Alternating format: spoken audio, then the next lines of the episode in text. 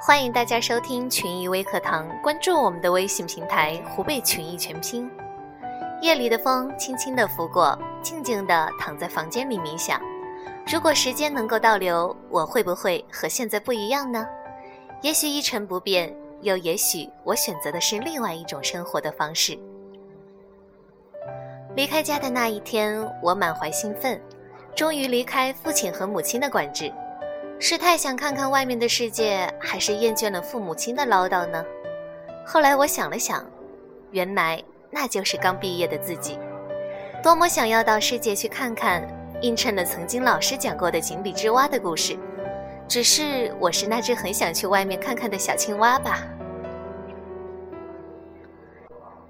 坐上车的时候，我隐隐约约地看见母亲眼眶中的泪水。我忍住了眼泪，挥手告别，就这样走了。车子行驶在家乡的路上，爸爸坐在身旁，看到他面无表情，我以为爸爸也许想着自己的孩子长大了，可以独立了。终于到了另一个城市，当我打开手机和妈妈报平安的时候，妈妈说：“爸爸流泪了。”我以为爸爸会很坚强。原来他也抑制不住的是舍不得。那时的我兴奋更大于舍不得。在我选择怎样的生活方式时，他们并没有阻拦。就这样，我开始了我的工作历程。仿佛那时的场景又出现在我的眼前，我又回到了我的二十三岁，步入了新的环境。我未脱的单纯，让我每天的心情都是那么的开心。从来不知道厌倦，不知道烦恼，认识了同事，认识了领导，就这样一天一天的过着。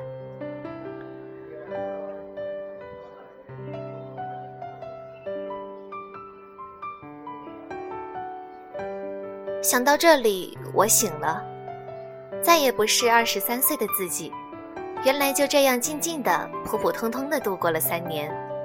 突然间，我问自己：我得到了什么？学到了什么？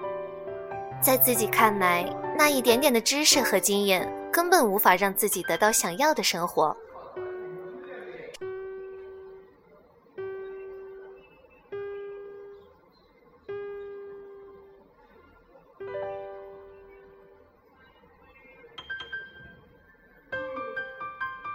三省吾身，原来我只顾着一路的前行，却忘了收获。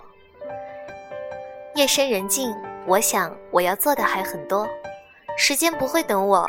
想要什么样的生活，就要付出与之相匹配的努力。有没有人和我一样，一直在睡梦中从未清醒，忘记收获，忘记努力，依赖于眼前的安逸呢？如果是这样，何不想想怎样开始，离开这份依赖，拥有崭新的开始呢？好了，以上就是今天给大家的分享。有什么想法，可以在节目下面留言和小编互动。我们明天同一时间再见。